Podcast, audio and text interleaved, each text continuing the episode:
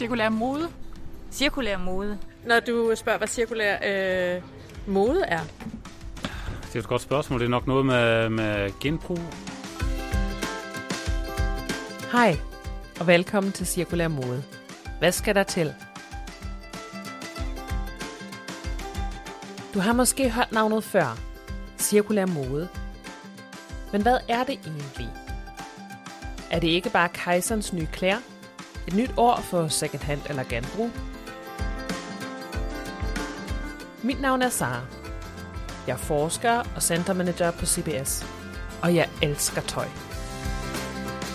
I denne podcast kommer jeg til at mødes med forskere, praktikere og almindelige forbrugere som dig og mig.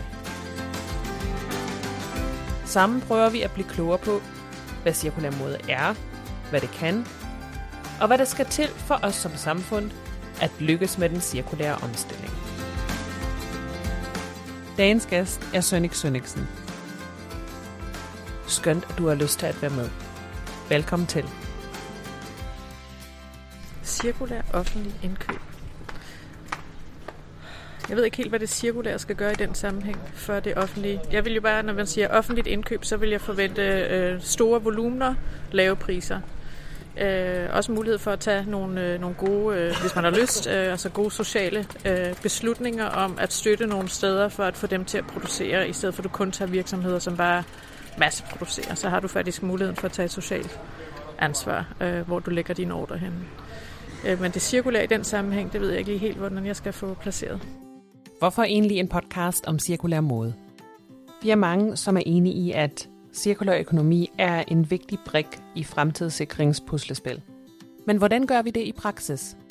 Cirkulær økonomi er en kompleks størrelse med mange stemmer og perspektiver. Vi taler meget om det, uden at vi nødvendigvis taler med hinanden om det. Med denne podcast vil jeg gerne skabe et talerør til vores dygtige forskere og praktikakolleger i feltet. Dagens gæst er Sønnik Sønniksen. Sønnik har en phd baggrund i cirkulær offentlig indkøb og er ansat på CBS. Sønneke og jeg fik talt om, hvad cirkulær offentlig indkøb egentlig er, hvad status er i Danmark, hvor stort et marked det er, og hvorfor det er så vigtigt, at vi begynder at tale om det.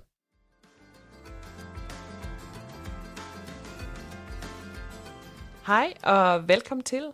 Jeg er så glad for, at det, øh, det endelig lykkes for os at finde en tid i din travle kalender. Nu har vi kendt hinanden jo et stykke tid, Sønik, via begge to vores arbejde på CBS.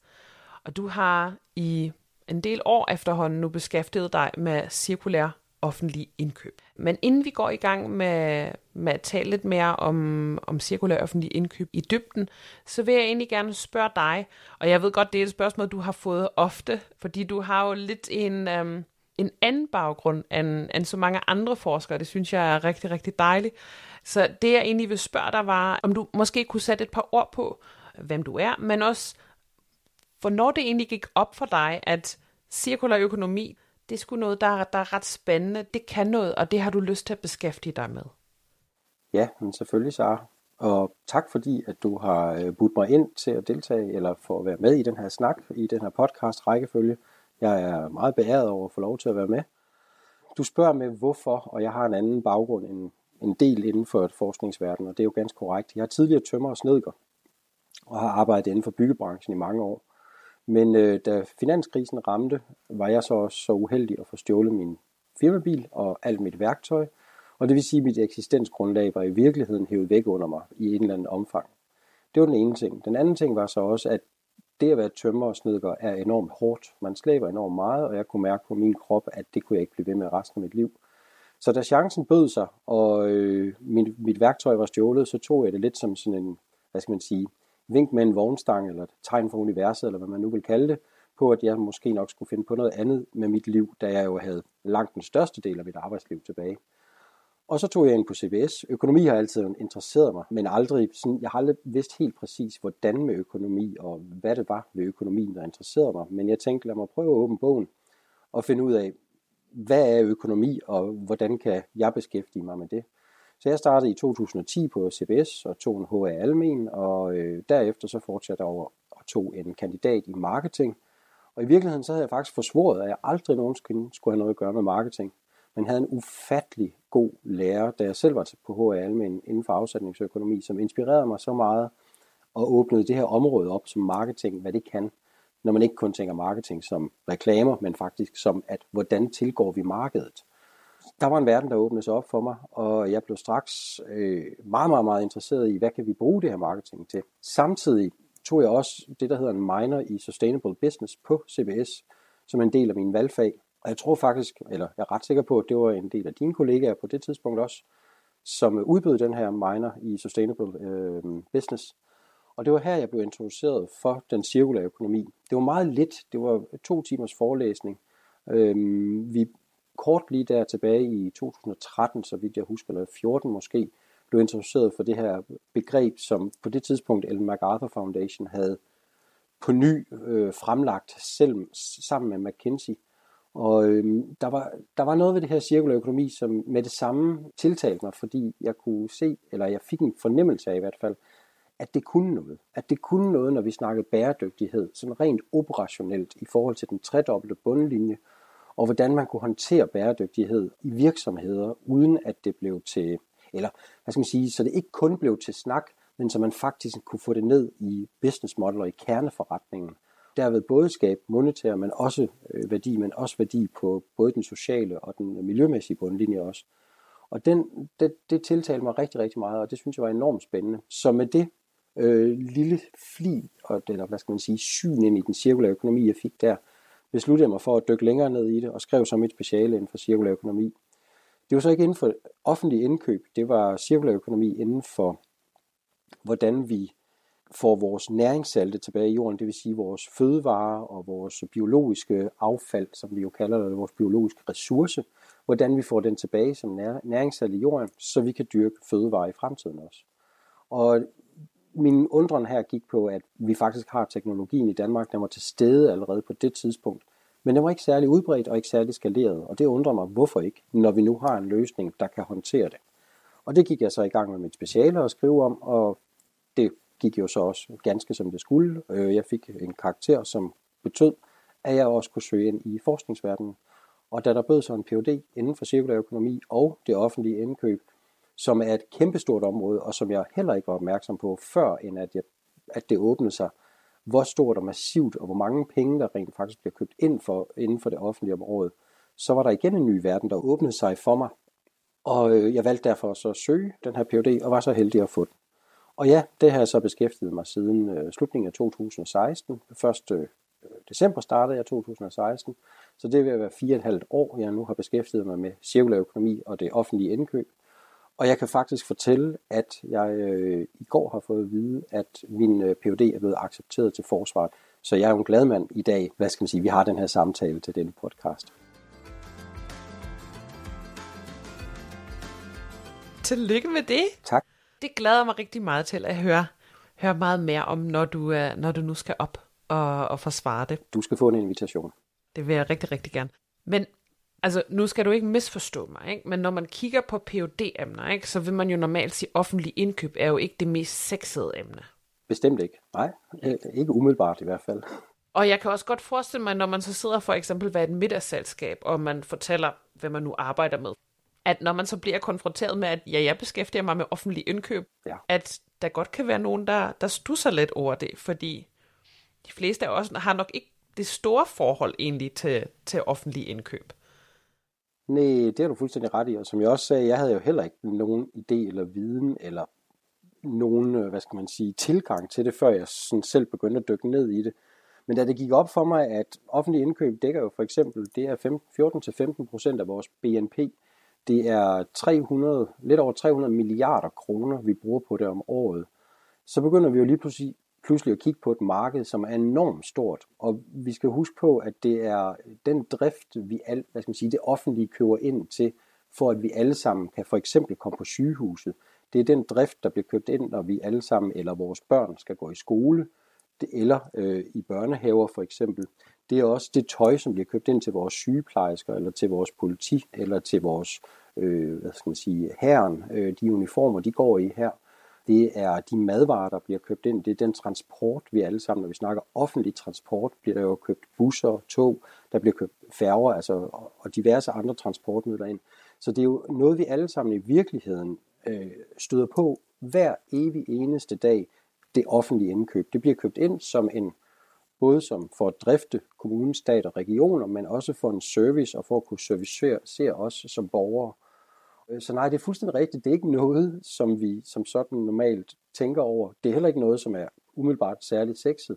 Men hvis vi får det om til, hvor ofte vi nu møder det, og hvor ofte vi, vi som borgere faktisk er afhængige af, at der er et offentligt indkøb, som også fungerer, og som desværre lige nu bidrager lidt for meget til carbonemissioner ud i atmosfæren her, klimaforandringerne, og, men også minimering af biodiversitet, og også selvfølgelig øh, pres på, på, på de begrænsede øh, ressourcer, som vi har, så bliver det lige pludselig enormt interessant, synes jeg, fordi hvis vi nu kigger på vores øh, udledninger per individ, så ved vi, at cirka en tredjedel kommer fra den produktion, vi har her i Danmark. Cirka en tredjedel kommer fra det, vi eksporterer. Men den sidste tredjedel, og den bliver ofte glemt, den kommer rent faktisk fra det offentlige indkøb. Og det fortæller igen også noget om størrelsen af det offentlige indkøb og den effekt, det har på desværre på klimaforandringer og andre øh, negative ting, som vi har. Og så synes jeg i hvert fald lige pludselig, at det bliver enormt interessant, fordi det er stort, det er skalerbart. Og det vil sige, at det har også en effekt, hvis det offentlige går ind og tager det cirkulære offentlige indkøb alvorligt og, og får det ind i deres øh, daglige drift. Og der tænker jeg så lige pludselig, når det er, det har en stor effekt, og vi kan gøre noget, det vil sige ikke kun, hvordan kan vi bruge en europalle til at lave en sofa af, men, men faktisk få det ind i vores øh, daglige forbrug, så begynder vi også at kunne flytte markedet. Og det er ikke kun markedet for det offentlige indkøb, fordi vi skal huske, det er jo business-to-business marked i virkeligheden, med nogle restriktioner, som ligger i øh, indkøbsdirektiver og andre regulativer, som handler om, at pengene naturligvis skal bruges så godt som muligt. Det er vores fælles øh, skattekroner. Men når det her marked det så åbner sig, og det offentlige byder ind, så er der et incitament for de store virksomheder, eller for os for små og mellemstore virksomheder, at begynde at lave noget udvikling af produkter og løsninger, som dækker det offentlige behov, men som også kan sælges til private. Og så begynder vi at kunne snakke om en snibboldeffekt, som kan derved flytte hele markedet over til at være mere cirkulær økonomisk ved hjælp af den øh, offentlige indkøbsmuskel. Så derfor mener jeg, og synes jeg lige pludselig, at det bliver meget interessant. Måske ikke sexet, det vil være en tilsnigelse af noget, som, som, som måske er tørt, men i hvert fald så, så giver det en, ja, en relevans, vil jeg, vil, jeg, vil jeg sige, hvor, hvor, hvor det giver mening at beskæftige sig med det. Ikke kun fra et øh, marketingsperspektiv, men det kunne også være fra et innovationsperspektiv, det kunne være fra et organisationsperspektiv, det kunne være fra et strategisk perspektiv. Man kan tage enormt mange perspektiver på et område, som jeg mener i, på mange områder nok er i virkeligheden underudforsket.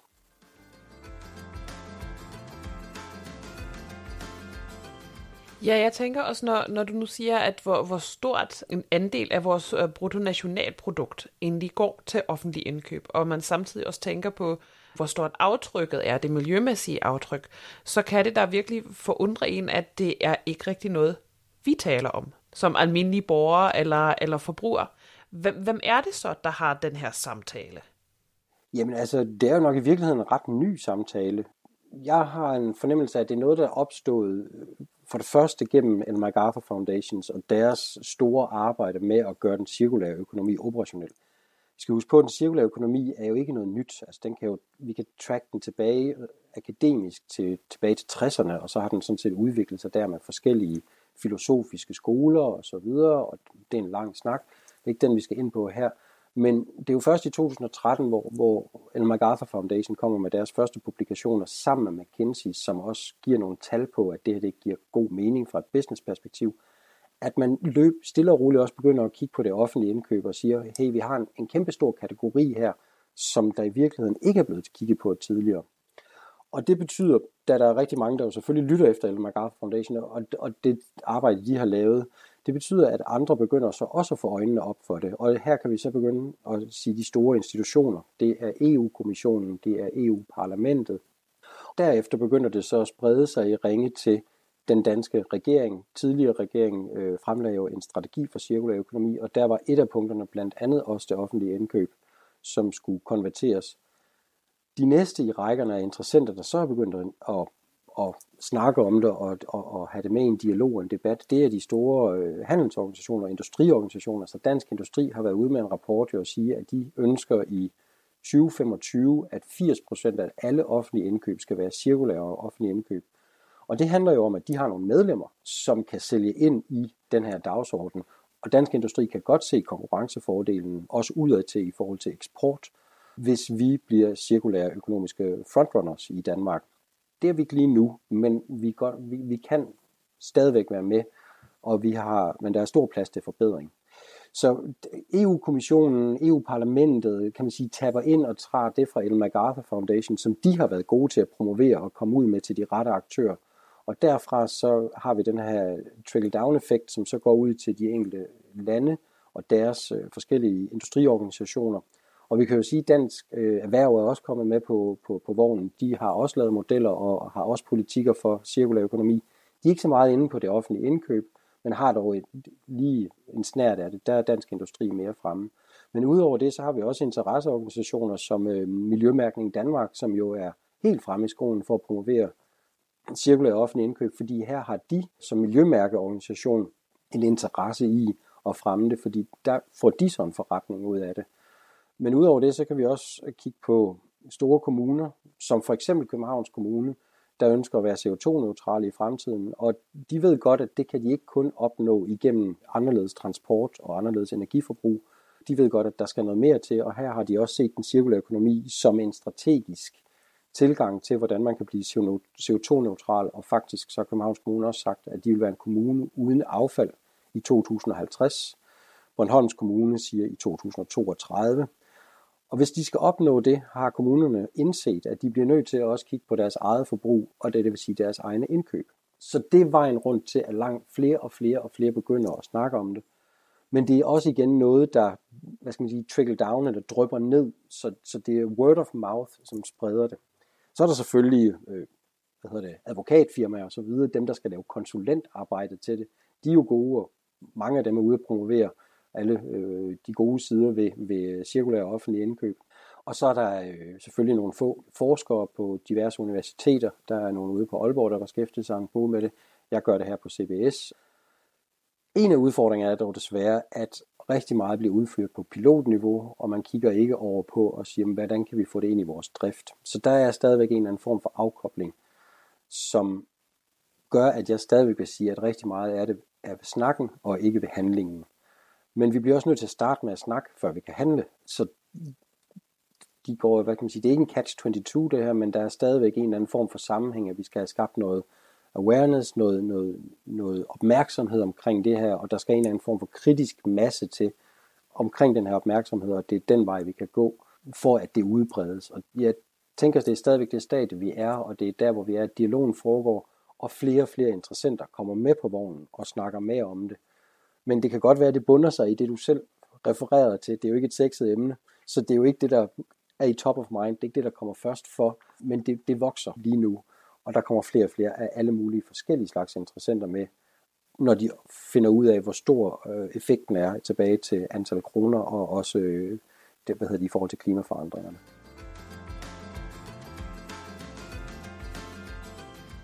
Ja, altså som du siger, så, så er vi ikke jeg ved det ikke, om vi ikke er frontrunner endnu. Måske er vi frontrunner på vores lille pilotniveau, vi befinder os på i øjeblikket. Men det jeg også har oplevet, når jeg har prøvet at beskæftige mig med det og, og undersøge lidt, så, så kan man jo godt blive lidt i tvivl om, hvor meget af det er i princippet, som nogle af vores kolleger vil kalde det for aspirational talk, altså noget vi gerne vil vil opnå en, en retning, vi gerne vil bevæge os hen i, og hvor meget er det allerede egentlig praksis der vil jeg sige rigtig meget, at desværre stadigvæk aspirational talk, at vi gerne vil nå derhen, men praksis er, er, er stadigvæk øh, meget lille. Går vi så til gengæld fem år tilbage i tiden, så var der slet ikke noget. Så på den måde kan man sige, så er der begyndt at ske noget, og flere og flere kommuner tager det så også ind i deres strategier. Og det skal vi også huske på, at kommuner gør jo ikke bare noget sådan uden at have en, en strategi og en politik, og tingene skal være vedtaget. Der skal være et mandat, typisk et politisk mandat, som jo så er vores folkevalgte, der giver det, for at man kan lave nogle organisatoriske tiltag, som er anderledes øh, end det, vi gjorde i går. Så der er rigtig mange in, øh, involveret i de øh, kommunale beslutningsprocesser her. Vi har jo, man kan også sige, at, at øh, hvis du tager det fra et business-to-business perspektiv og har en, hvad skal vi kalde en privat organisation, har en virksomhed, så er der jo også et indkøbscenter i den, som består af typisk en 6, 7, 8 forskellige roller.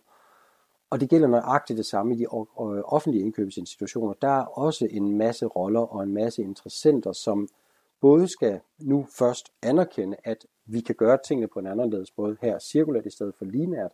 Så skal de finde ud af, hvad er det, hvad vil det sige, og så skal det i øvrigt træffes beslutninger om det, før man strategisk kan gøre det. Så processen for at nå derhen til reelt at gøre noget er ret lang.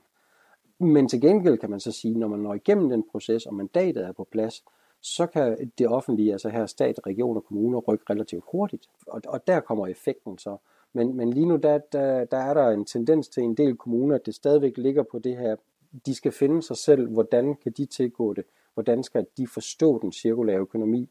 Det er, øh, kræver uddannelse. Det, det er en ny måde at tænke på, en fuldstændig anderledes måde at tænke på, end når vi bare køber noget og smider det væk bagefter, og, og sådan set er ligeglad med, hvad sker der med ressourcen efter forbrug, så kommer der jo en langt højere kompleksitet herinde, og en, forstå, en anderledes forståelse af, hvordan vi skal efterspørge tingene inden for det offentlige.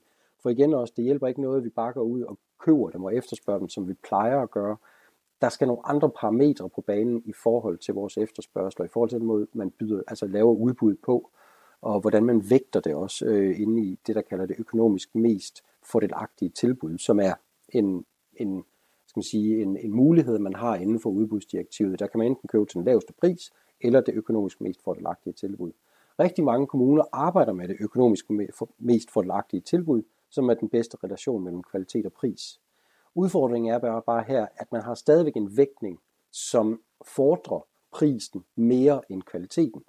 Og så siger ren matematik og logik, at så vil du også få den, hvad skal man sige, en pris, et prisfokus i sidste ende på, når du tildeler øh, kontrakten.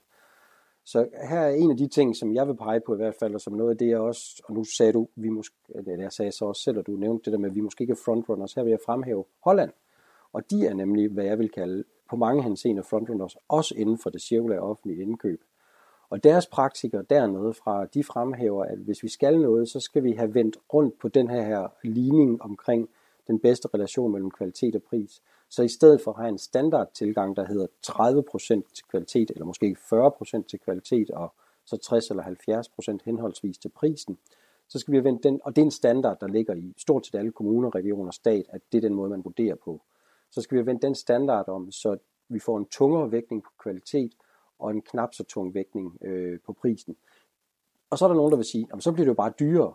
Nej, det viser sig rent faktisk, at i de tilfælde, hvor man har vendt rundt, og har, man har også typisk en budgetramme, man skal gøre det indenfor, så hold, holdes budgetrammen, den overskrides ikke. Til gengæld, så bliver kvaliteten højere, og man får de cirkulære øh, hvad skal man sige, principper inkorporeret i sine tilbud. Men, men der må ligge en, en eller anden form for risikofornemmelse, eller jeg vil ikke kalde det frygt, fordi det er et meget voldsomt ord, men en risikofornemmelse blandt, blandt de offentlige beslutningstagere om, at hvis man gør det, så bliver tingene meget dyrere. Men jeg bliver nødt til at fremhæve, at praksis altså viser, at det bliver ikke dyrere. Og en rapport fra Miljøstyrelsen øh, juni 2020 viser det også helt tydeligt, at på 7 ud af 8 områder, som blev undersøgt, det var nogle meget gængse, normale områder kunne ind på. Det var vaskemaskiner, det var noget tekstil, så vidt jeg husker, og så var der biler og nogle andre ting, blev undersøgt i forhold til det, og konklusionen var, at hvis vi bruger det, der hedder total cost of ownership, eller life cycle costing beregninger, så blev det ikke dyrere, øh, det blev i nogle tilfælde billigere at lave et cirkulært indkøb, men det er også en prisbetragtning og en omkostningsbetragtning, som har et langtidsperspektiv, og det er også en af udfordringerne, som det offentlige har, det er, at deres øh, omkostningsperspektiv er meget kort. Det er budgetårsorienteret, og øh, det betyder, at det er enormt svært at tage et langtidsperspektiv, som cirkulær økonomi kræver, øh, når man har øh, et meget kortsigtet perspektiv, fordi ens budgetår bliver besluttet på, på årlig basis, og igen ved et politisk flertal. Så det er bare for at vise nogle af kompleksiteterne, der opstår.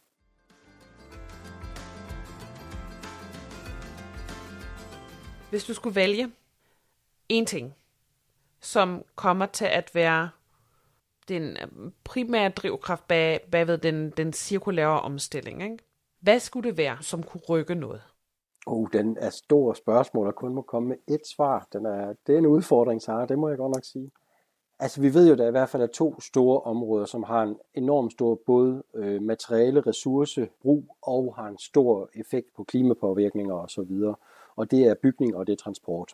Så hvis man skulle sige, jamen, hvor, hvor kan vi få allermest effekt, som er målbart, og hvor vi også ved, at det har noget, noget langsigtet og fremadrettet, også i forhold til indlejrede emissioner, så vil jeg nok pege på enten det ene eller det andet område. Nu må jeg hvis jeg ikke må tage begge. Og der kan vi sige, hvis vi tager transportområdet, der er der allerede heldigvis sket en bevægelse. Efter Roskilde Kommune har været ude at købe, er i gang med at totalomlægge til elektriske busser, som ikke bare holder sig monetært inden for budgettet, og det gør de, og de giver billigere drift og så videre.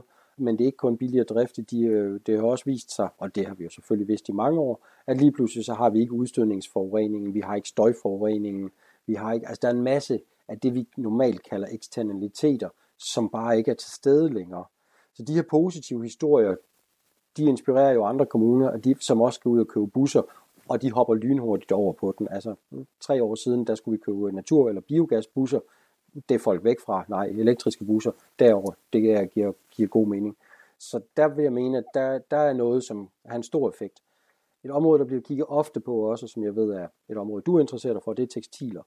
Jeg vil nok ikke sige så meget mode, det er uniformer, det er den slags tekstiler, det vil sige, det er driftstekstiler, vi kører ind, men det til trods, så bliver der købt enorme mængder ind jo.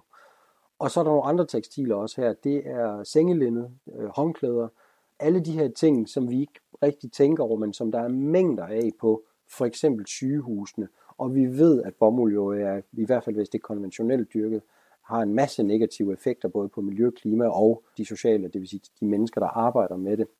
Så hvis man nu begynder at kigge på, på de tekstiler, der bliver indkøbt her, og der vil jeg nok starte med sengelindet, alle de simple tekstiler, som ikke kræver et bestemt design, men og så, og så kigge på, hvordan kan vi få ud, udbyttet den konventionelle bomuld her med noget, som er langt mere bæredygtigt. Det kan være økologisk bomuld. Det kunne også være, at man begynder at innovere på at se, hvordan kan vi få inkorporeret for eksempel hamp, som vi jo ved er en af de ressourcer, som har et meget lille aftryk i forhold til forbruget. det er, den anden mit tricksy ved tekstiler, fordi vi kan dele den op på nogle områder. Tekstiler har haft har et relativt stort fokus i en del kommuner, og det handler om, at man kan se på sine indkøbslister, at der bliver købt rigtig mange af dem. Hvis vi tager uniformerne først, der er nogle, nogle, hvad skal man sige, nogle udfordringer her, og det er desværre nok måske dem, der bliver fokuseret lidt for meget på, frem for at så fokusere på, hvad kan vi gøre i løsninger. Vi ved jo, at mod jeans, de er lykkes med at kunne recirkulere op til 40% og mere øh, tekstil direkte ind i nogle nye bukser. Og det kunne man i virkeligheden også gøre for rigtig mange af de uniformer, sygeplejeuniformer, politiuniformer, øh, herrens uniformer osv., p-vagter osv.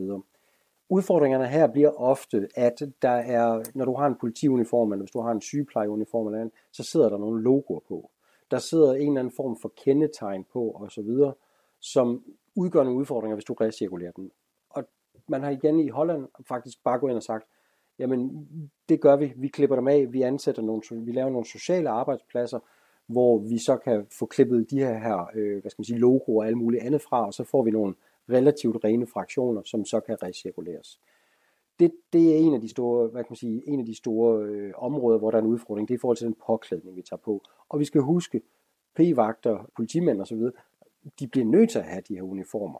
Det er den ene side. Den anden side er, så de tekstiler, jeg nævnte, omkring øh, sengelindet, håndklæder, øh, due til borer og så videre af den slags rimelig simple tekstiler, som i dag i stort omfang jo er ejet af vaskerierne, og også især også, hvis vi snakker til de, de private her, restauranter, hoteller og så videre, I skal huske på, de køber jo også ind. Det er den samme slags indkøb, når du skal levere en service, for eksempel som en hotel eller som en, et restaurant og så videre. Det er de samme slags indkøbsmekanismer, man kan bruge her i virkeligheden også.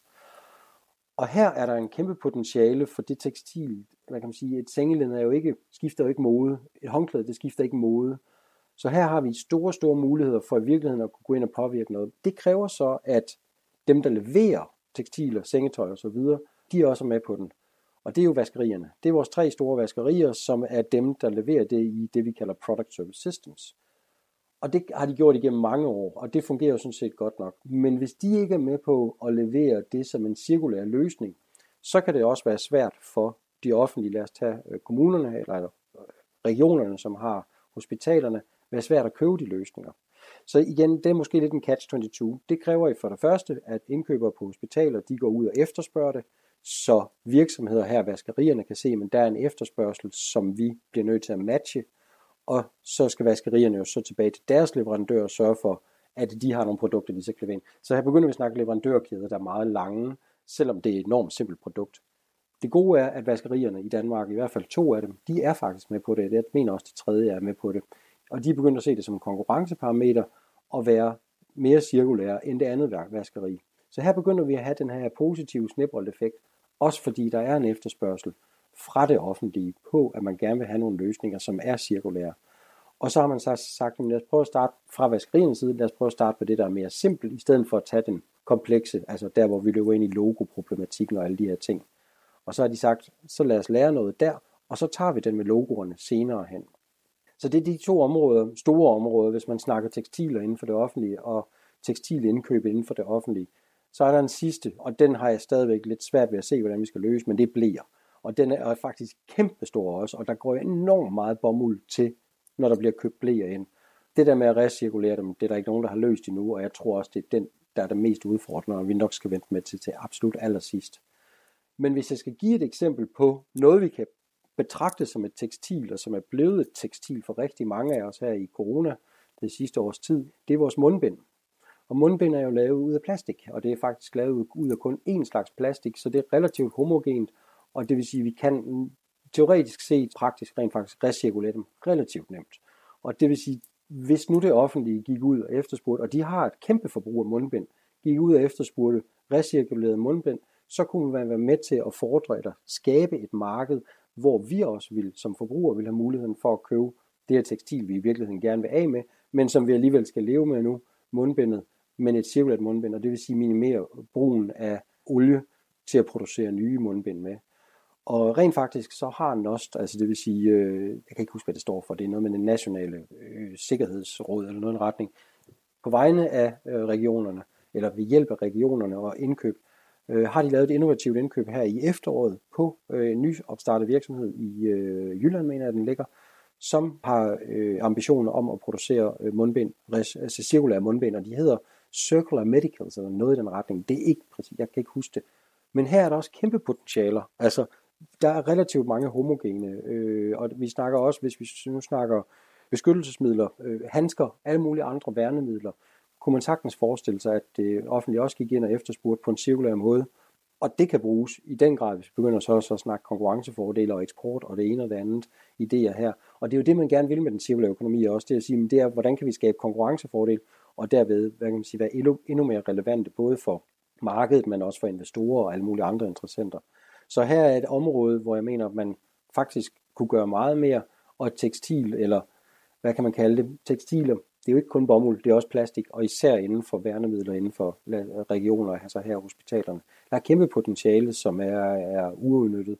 Men igen, så er vi tilbage til, dem, der indkøber for hospitalerne, skal jo have den viden omkring det cirkulære, og hvordan man gør, og hvordan man efterspørger det.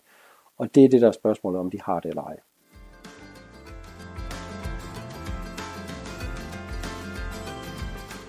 Hvad synes du? Lyder det spændende? Har du lyst til at høre mere? Så husk at abonnere på denne podcast. Hvis du har nogle idéer til emner og personer, du synes, vi burde have med i kommende afsnit, så send endelig en mail til os på sustainability